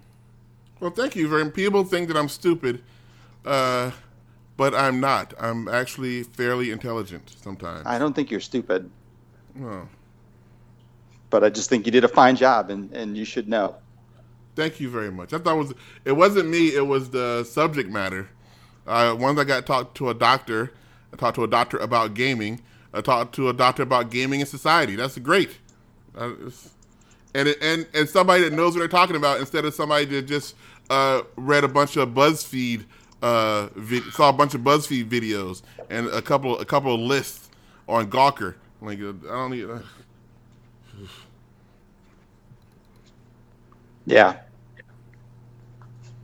How you been doing, Billy? How been you been doing, Mr. O'Keefe? Uh, How's your I- How's your book doing? Your your book. Uh, you have two books on Inkshares now, don't you? Yeah. Yeah. Well, the the main one is doing really well. I just got the um the jacket art and everything, so I, I get to see the final. It's going to be a hardcover with the jacket now. And Aren't you a sent me over cartoonist? Did you do your own jacket art? Did you do the jacket art yourself? Well, I did the art for it, but the layout, they did the whole layout with the about the author stuff and everything like that. So they they finally showed that, sent that over for final approval, and it looks fabulous. So I'm very Whoa, excited whoa, whoa. about that. You know, you know. Uh, this is what I learned in director school. No matter what they send you, you always send it back the first time. Well, I did. This is like the fourth or fifth time. Oh, okay, okay, gone okay. through it. You always, you never, even if you look like this is perfect, I cannot get it even better. You always send it back. Oh yeah, no, that that's that's happened already, several times. And your book, uh, My Friends on Politics, is available now. Uh, well, available for pre-order now. Pre-order it'll now. be out in stores. Uh, the backers who backed it will get theirs in September, and it'll be out in stores in October. And then your second book, Too Many Controllers, which is in the same competition as Yeah, uh, as awkward, Mothering but the yeah, Game. that's true. Yeah, that'll that uh, well, I'm kind. Of, I don't know when that will be out because 14 other people also are writing that, and So that's not how's that even fair? Where it's one uh, one doctor mom against fourteen people. Well, here's here's the way that I would spin it is that if it wasn't if we all weren't in the same book together, some of us would be still in this contest spread out and we've all kind of done this before. So instead of taking up 3 spots, you know, cuz the top 3 get a full publishing deal. So instead of taking up 3, we're taking up 1. And the other She's two not are that far away open. from the top. She's not that far away from the top three. She's going to hit the top No. three, I believe. No, and, and and I would suggest that we all help her get there because I really like her book and I like the conceit of it. Everybody, go buy I- Mothering the Game. And do not do I not buy either of the. So you're saying buy Mothering the Game and don't buy your book. friends. Is what you're saying. You- What? You're saying don't buy your book, buy Mothering the Game. Is what you're saying. Uh, yeah, kind of because we're Oh, we're doing fine. We're comfortably in first place, and I would like to help this woman out uh, and get in her hair. into the top three. I don't know. Number ten. PlayStation Three. What? What? Why is it so low? This is the PS3. That's why it's so low. Oh, We just had a giant. Uh, I was at E3. You know how many PlayStation 3 games I saw in the West and South halls? probably none, right? Zero. Yeah, but that's E3. That doesn't. That's not a rel. That's not relevant. Well, the preeminent game co- convention uh, in the world. For And it now. had, it has the PlayStation 3 had zero presence there. Oh, well, E3 won't even be around next year. That's PlayStation 3 will still be going. I have a I have a very weird feeling that e- next year's E3 will be the last E3 and it will be very pathetic. It will be I believe I believe a bunch of people I, I believe Microsoft is going to pull out. I believe Nintendo's going to pull out and once that happens, we're done. But Microsoft's Microsoft's all Microsoft's already they're they're, they're sitting there their stuff ready, ready to go. I got to feel I got to feel. Nintendo already pulled out. I mean, they're they're Yeah, going to Nintendo announce might as well not even be their there. new Yeah. console on a stream, probably, right? Yeah, at at three in the morning, they're gonna announce their console at three in the morning on some uh, on some Nintendo Direct thing that you can download Yeah, from Nintendo.com. and it'll be better that way. It was weird when they had their instead of a presentation, they just had a lady sitting in a in a wooden chair talking to uh, talking to the designer, and both of them were holding DSs playing. I was like, that's their presentation. They put like fifteen dollars into this, and people didn't care. People were like, okay, I'm down with yeah, it. Yeah, people are fine with it because you still the point was still made about the games. So what's the difference? The only the only thing that we're losing is is when the stage shows happen. There's usually some embarrassing moment that pops up, some awkward, you know, gaff that happens, and we're we're gonna lose that. But other than this that, year, this year the most awkward thing on stage. Uh, there's two. Ubisoft had one where the guy made a weird Jesus joke out of nowhere, and two was uh, Sony where they kept showing the American crowd who could not give a fuck about being there Yeah. versus the uh, English crowd who loved every second of it. But they they would come up to America and literally they had people show like checking their their email on their phones during the middle of the presentation, and they would cut to them and show them. Ah, Sony, what are you doing?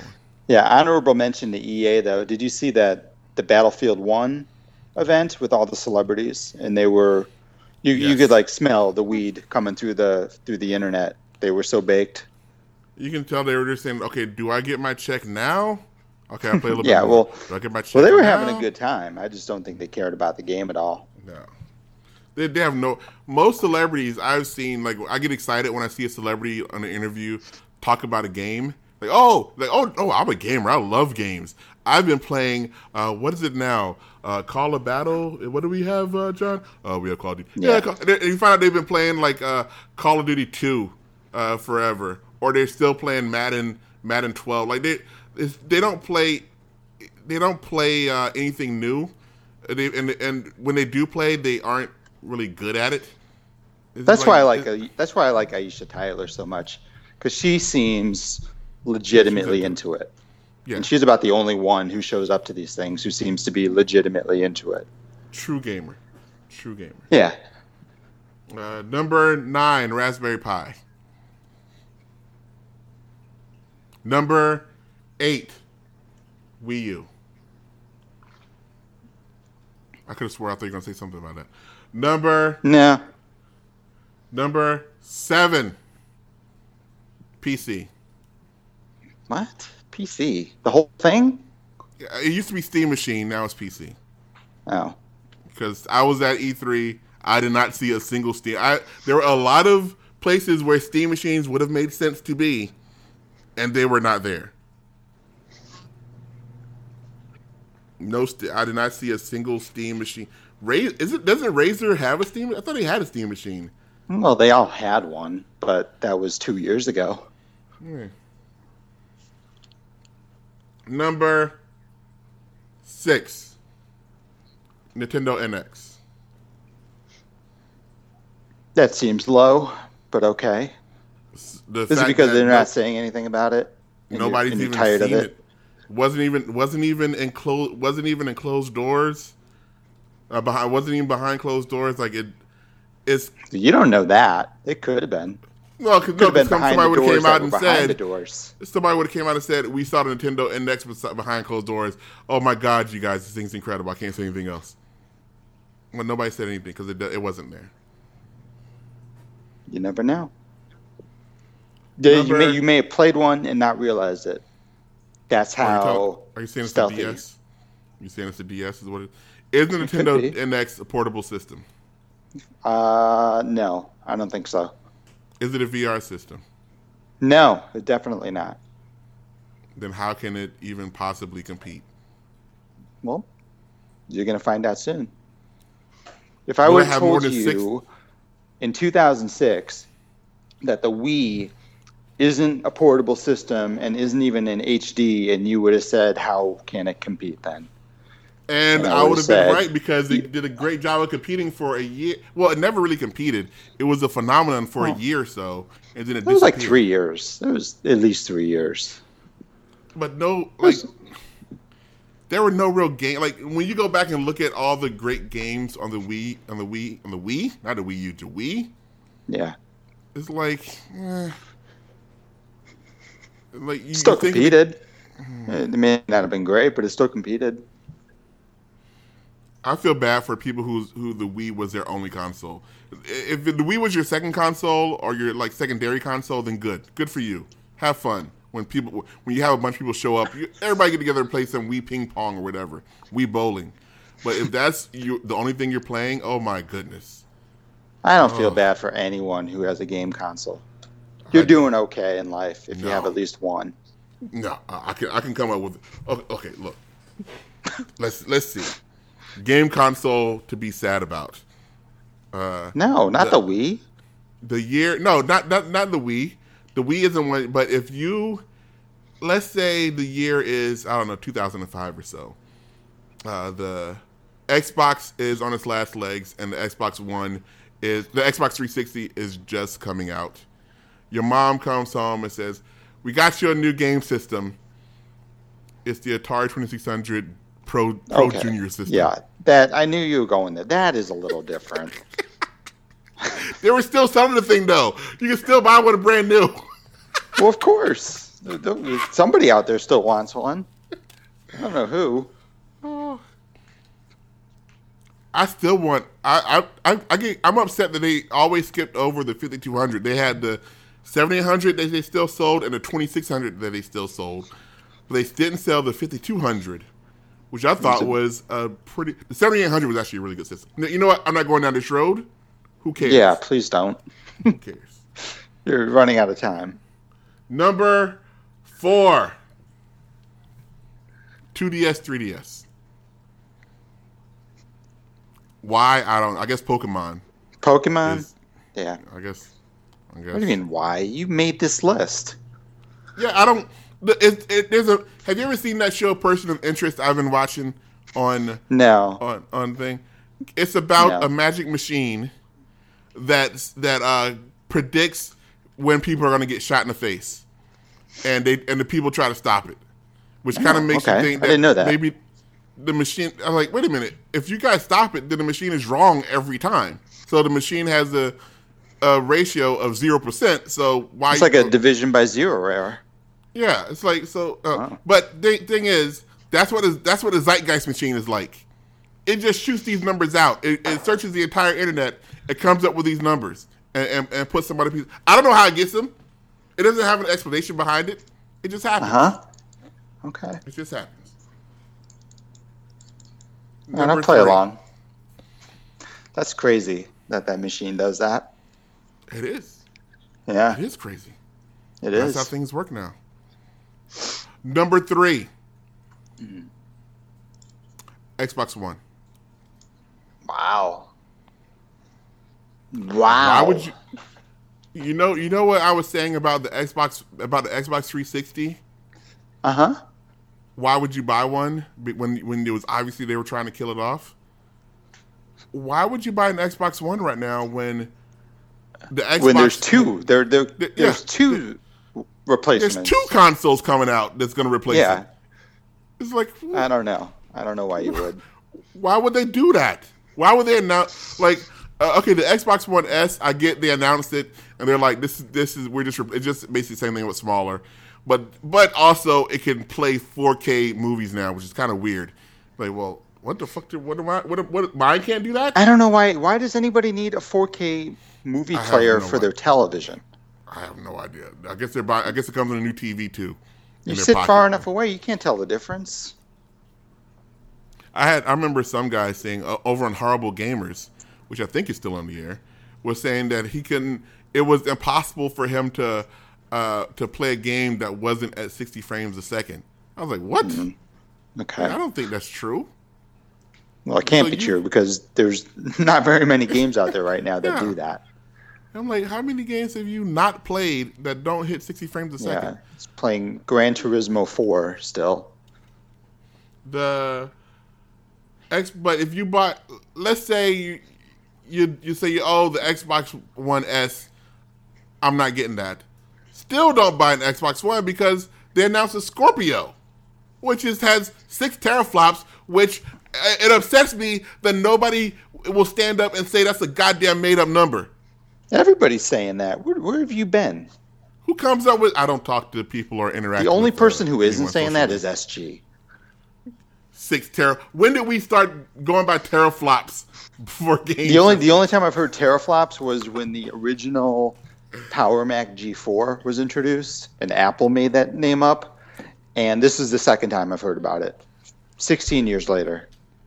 I have been playing games and have had game consoles, almost everyone, and I think I have played just about every game console and read about all of them.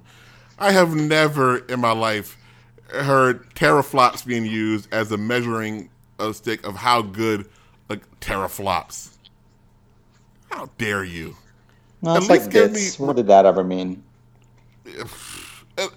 Even even the 8 bits when oh we're using these new processors they're all 16-bit processors but then the the weird thing is the TurboGrafx 16 came out and they're like well that's a it's 8-bit processor we're just calling it 16 because you know people are idiots Because it's a bigger number. and then here's the Jaguar 64 well it's two 32-bit processors side by side running in parallel so blah blah blah it's all made up It's all crap- nonsense. But we love it. six teraflops. God, give me a break. Number two, PS4. PlayStation Yeah. 4. Okay. Number Even one is though- VR. I, I, I think people. It's weird how those how people have turned on that uh that doggy game. What's that dog game? That giant flying what? dog game. The giant Dog flying dog game. The one with the giant flying dog. Oh, Last Guardian. Last Guardian. Yeah. People have turned people. It's like a switch. People have turned on that game like it like it slapped their mom. Like it walked That's the room good though. You know why? mom. Because now it can come out and take people by surprise all over again. Like none of this ever happened. It will not take anybody separate. It looks exact. Well, it it looks, might. I don't know. They did I'm- not I've- change anything. They did not update be that game at all. It could just be a good game. It could just be a good game. It looked like a really good PS3 game, and now it's on a PS4. It looks like a really good PS3 game. So It, it looks like a looks like an Ico game. Hey, look, use the dog to lift up the board so you can walk across the plank. Wow. I want to do that. Well, I'll give it a chance. Number one, VR everything. Oculus Rift. Number one. I've, I've, I'm now seeing people with actually, and it's not the Oculus that people have either. It's, it's people are buying the HTC Vive. Yeah, it's the Vive. HTC spun out a whole separate company because that thing is doing so much better than its phones. I feel kind of bad for Oculus though. Now, what, what did Oculus just take too long, or did that, they not?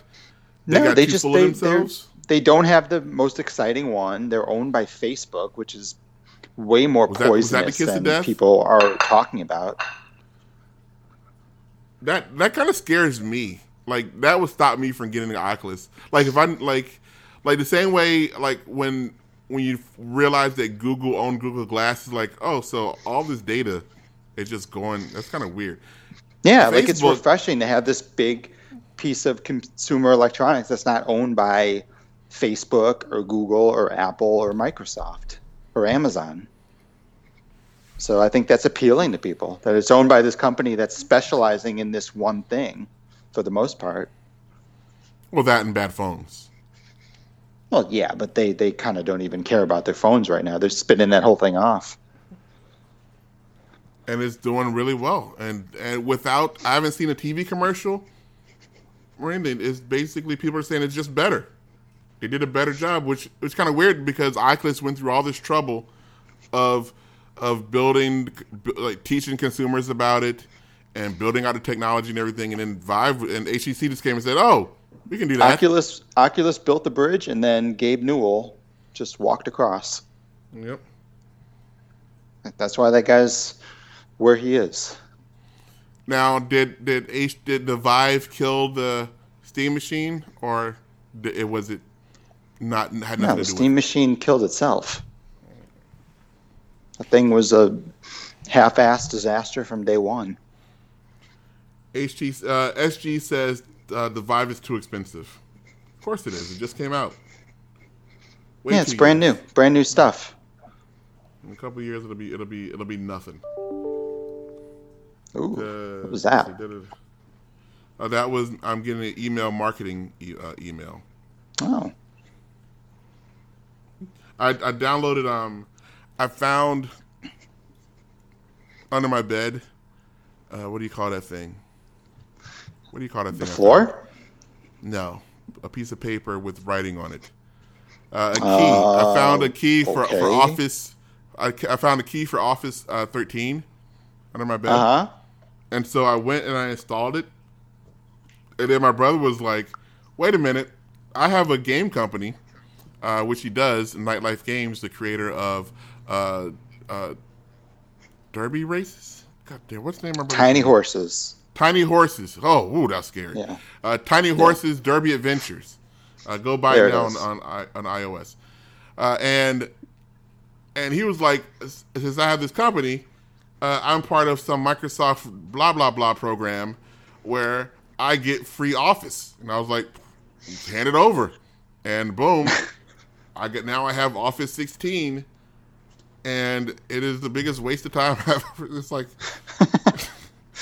I mean, it's still a word processor, right? Yeah, it's like, hey, look, it's Word. It's like I just use Notepad. Like, it's, I, I mean, I use Yeah. Google Docs if I need to get anything important, but now I can use Word, or now I have Excel. Like, don't need it. Here's eh, here's my Outlook, which is way more complicated than just going to Gmail.com. Yeah, yeah, pretty much. But I'm all I'm all legal. I'm all legit, and I'm all uh, I'm all uh, what do you call it? Official like. You're legit. I'm legit now. Look at that uh, Outlook. I have all the all my accounts there. There's my Gmail account. 135 messages. Hillary Clinton sent me some email. Everybody. I did something. answer that. I did something on some Facebook or something where I was like, if I do this, I'm not going to be putting on the goddamn Hillary Clinton mailing list, am I? And I did it, and Yep, immediately. yeah, um, yep. Uh, her At and least you Joe knew. Biden. At least deep down, you knew. Yeah, but I, I think it was gonna be. Oh, now, wow! Oh, crap! Did she just announce? Elizabeth and I agree we need to make our economy work for everyone, and then it's her holding up Elizabeth Warren. Saying, wow, she's gonna do uh, Elizabeth Warren as her. Okay, go you go, girl. Is see how is that official? I, I got a picture of her. It's kind of weird to have a picture of her. Because she's well, she's been teaming up with her for uh, at least a week now, where they've been going at it. So I don't know if she announced that that would be her running mate, but that would be interesting. Yeah, that would be that would be really interesting. as a Yeah. running mate. But uh, the oh, hey, heck, why are you calling in? Hey, I- I'm calling in to announce two things. One, I am Hillary's running mate, oh jeez. and two. Are you even allowed to? Are you allowed to hold office in this country? uh, as much as you are, sir. Okay, I was gonna make sure. I don't want to. Wow. And, It's like uh, look, Arnold Schwarzenegger thing, can't be a Arnold Schwarzenegger can't be president. So He wasn't born in the country. Mm-hmm. would would he get kicked if Donald Trump would he have to kick Arnold Schwarzenegger out? Yeah, he would. He would, wouldn't he? Yeah. Is he a legal immigrant? I don't. Yeah, he's he's probably no, because probably got he his married. documentation wrapped he up. married in he married maria shriver to get uh to be a citizen he did Well, I one of mean, those things get where you have a green card. baby Well, I don't know. Back then, you used to get a green card when you married a legal citizen. what was your second announcement that you Oh, wanted arnold to make? schwarzenegger had a baby just to stay in this country is what i'm saying he had a arnold schwarzenegger and, had an anchor baby and he had an illegitimate baby with a Mexican. yeah he had a, he had two anchor babies Yep. or we gotta kick arnold schwarzenegger out of this goddamn country Announcement two, which is better than Arnold Schwarzenegger. Crystal Pepsi is coming back. okay, okay. do not drink here's what i've been drinking uh, over the past weeks uh, I, I have- I have a bunch of these bottles right here uh, Tropicana 100% orange juice and Tropicana 100% apple juice. I don't believe that claim for a moment that it's 100% Oh, I'm- I'm- orange juice. Well, it says well, it says How much sugar Tropicana. is in that thing? Here it says it says Tropicana 100% juice, and then there's a picture of an orange. but I'm pretty sure. okay, well then I guess never it's actually- legit. That's probably Ju- actually that's probably the actual orange that's inside Hey the man, sugar juice is juice too. Just like when just like when you go buy um uh cheese, it says American slices, and nowhere on that thing does it actually say cheese. Like, like, they know. No, they don't not. have to. It- Have seen how does- shiny that it- cheese is? There's ice cream that doesn't say ice cream because it's not really ice cream.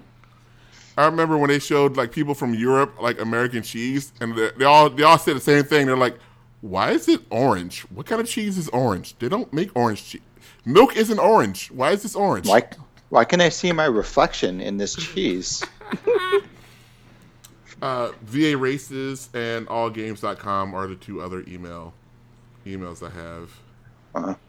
Ugh, I, I, I, I get sad looking at this um my All Games one because of all this PR stuff that I just ignore now. That I could be a part of. Wait, what's your all games email? That's the the Derek one.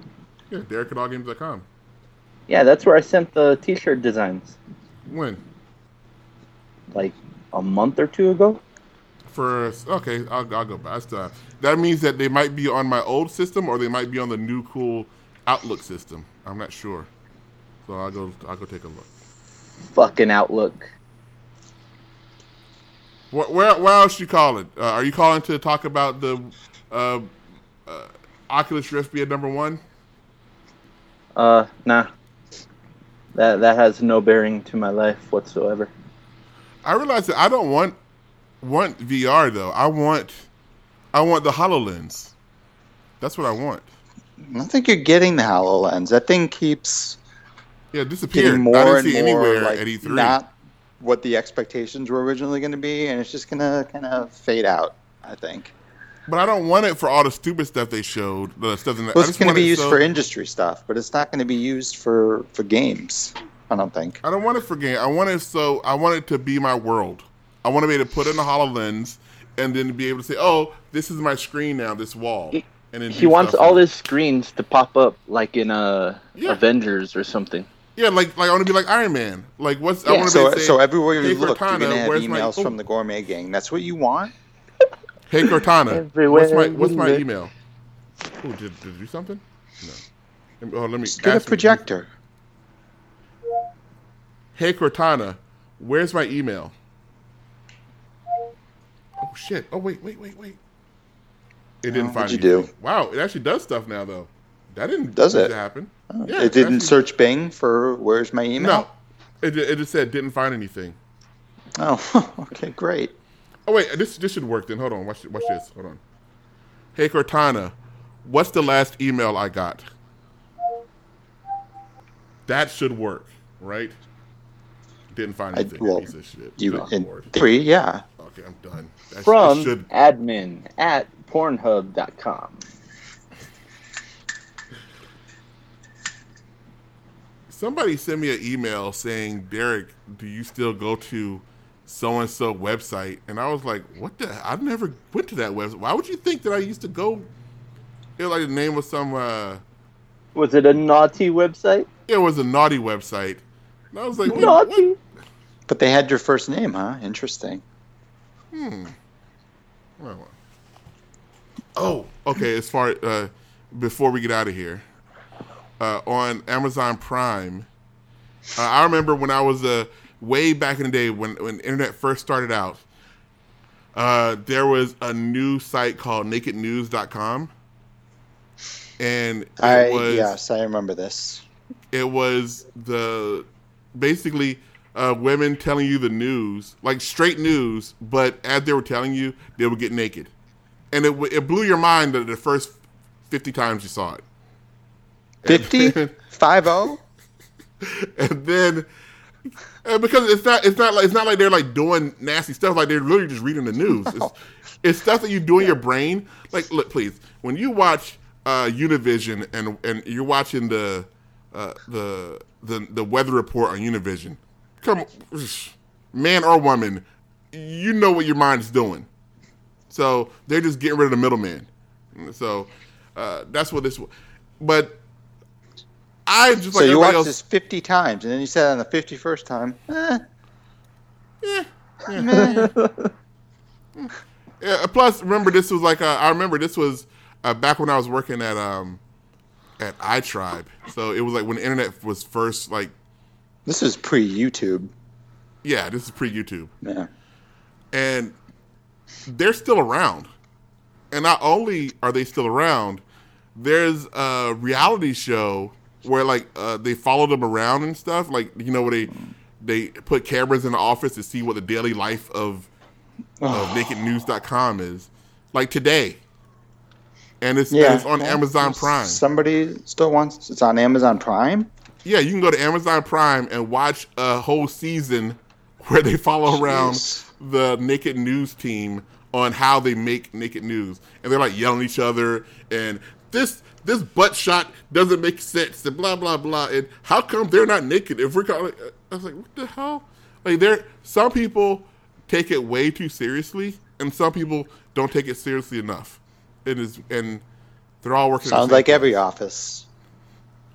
And I was like, not like they're still. And not only are they still around, but they have a, a reality show. How come nobody? No one. No one. I just thought it was weird. Hmm. Yep. Okay. Whoa. Was oh, you talking about me making noise? What noise was that? That wasn't me. That was me. Sorry. What do you want to um? What do you want to plug? Uh, uh, hacked. I'm gonna plug. Uh, what's that name of the book? Mothering the Game. Yeah. Mothering Mo- colon the game. Mothering. Well, you're not not not colon. You're not mothering a colon. Well, no, but the punctuation, like if you're looking it up online, you gotta mind the punctuation. Mothering colon the game. Yeah. The book Yes. on by Doctor by Doctor Regina McMenemy. McMenemy. That's a that's such an amazing last name.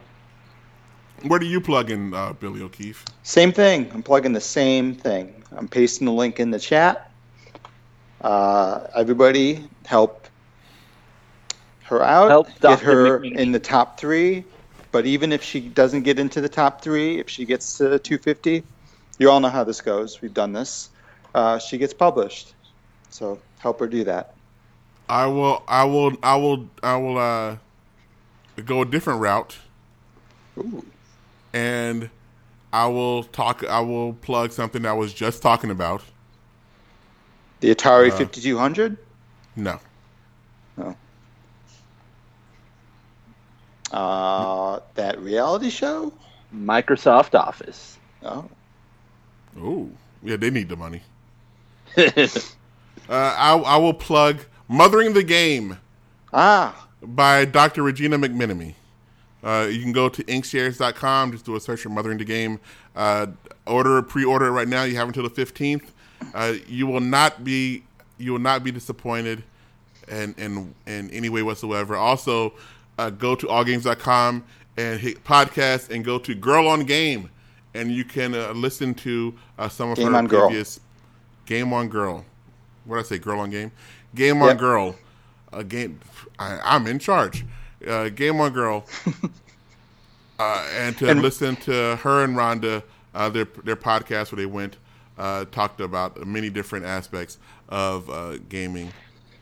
And while you're on inkshares.com, go search for The Ship with Red Hair, follow that book, and comment on that book and tell Derek to get get moving. Get it. Start publishing to- some I'm- excerpts. Yeah, I'm not, I don't know about all that. Uh, do it. I got the beginning and the end, and now I'm working. I, I got to clean up the middle uh, Alright. as far as structure. But yeah, it's good. Um, what else is it gonna say? Uh, that's it. Go buy a shirt. Allgames.com slash shop. Uh, if you want to. Uh, that's it. Nothing else. I'm not gonna. I'm not gonna start selling stuff. Don't need to sell nothing. Allgames.com slash shop. Ms. H says she's going to be back on Monday, uh, the July Wow. 4th. Excellent. And in fact, Fourth I of need to- July return. We're all gonna be I'm- free on Monday. I remember that uh, she said that she wants me to reschedule. She had. She also had an interview with uh, Dr. McMenemy on the 11th, but I think she tried to move it up to the 4th, and I'm not sure if that's going to work. Fourth of July spectacular. That'd be a good idea because the 11th is cutting it kind of close to the 15th. Yeah. And that Well, we'll contest see. ends on the 15th. I will con. I will recontact Dr. McMenemy, and we will see if if that can happen. I was, I was kind of worried when she said she had listened to the show before. I was like, uh oh. I'm not, that might be one of my that- downer that's shows. what they teach you to do. They you got to scout and listen to two or three Ugh. episodes. And I'm like, So, you oh, know- two or three. You know what you know what you're in for. Yeah, absolutely. She's No, not a doctor of gameonomics for nothing. Yeah, look, yeah, sometimes she's on top. She's on top of her game. Ah, I see Oh. what you did there. Okay, I got no closing song. Uh, I was gonna do, I, was- I was gonna do Sistar, but then all, all over Facebook uh, is how you're not supposed to like Asian women anymore. What? There's a whole bunch of stuff on Facebook about how if you like Asian women, Yourself, you're Derek. By No, who? Love, White love people? what you love. Yeah, yeah. It, a bunch of a bunch of some white people put up put up a video Okay. uh, well, of then, well, a you're bunch gonna of listen Asian to women them. and says and they say if you Why like you listening this, to white people? I was like, well, I can't like anybody. Like they're just singers. I can't like them no more. I can only like. We- I guess I You can can like always Taylor you can always like things. It's I'm only it's- allowed to like Taylor Swift. Don't I play a song you hate. Play a song you like. Well, I like spread this song. the It's called spread the positivity. Why not? That's what I'm saying. Play the song. it's called I like that by Sistar. Okay. Half of it is almost in English. Almost. Um, almost. Okay. Bye, everybody. Happy Bye-bye. birthday, mom.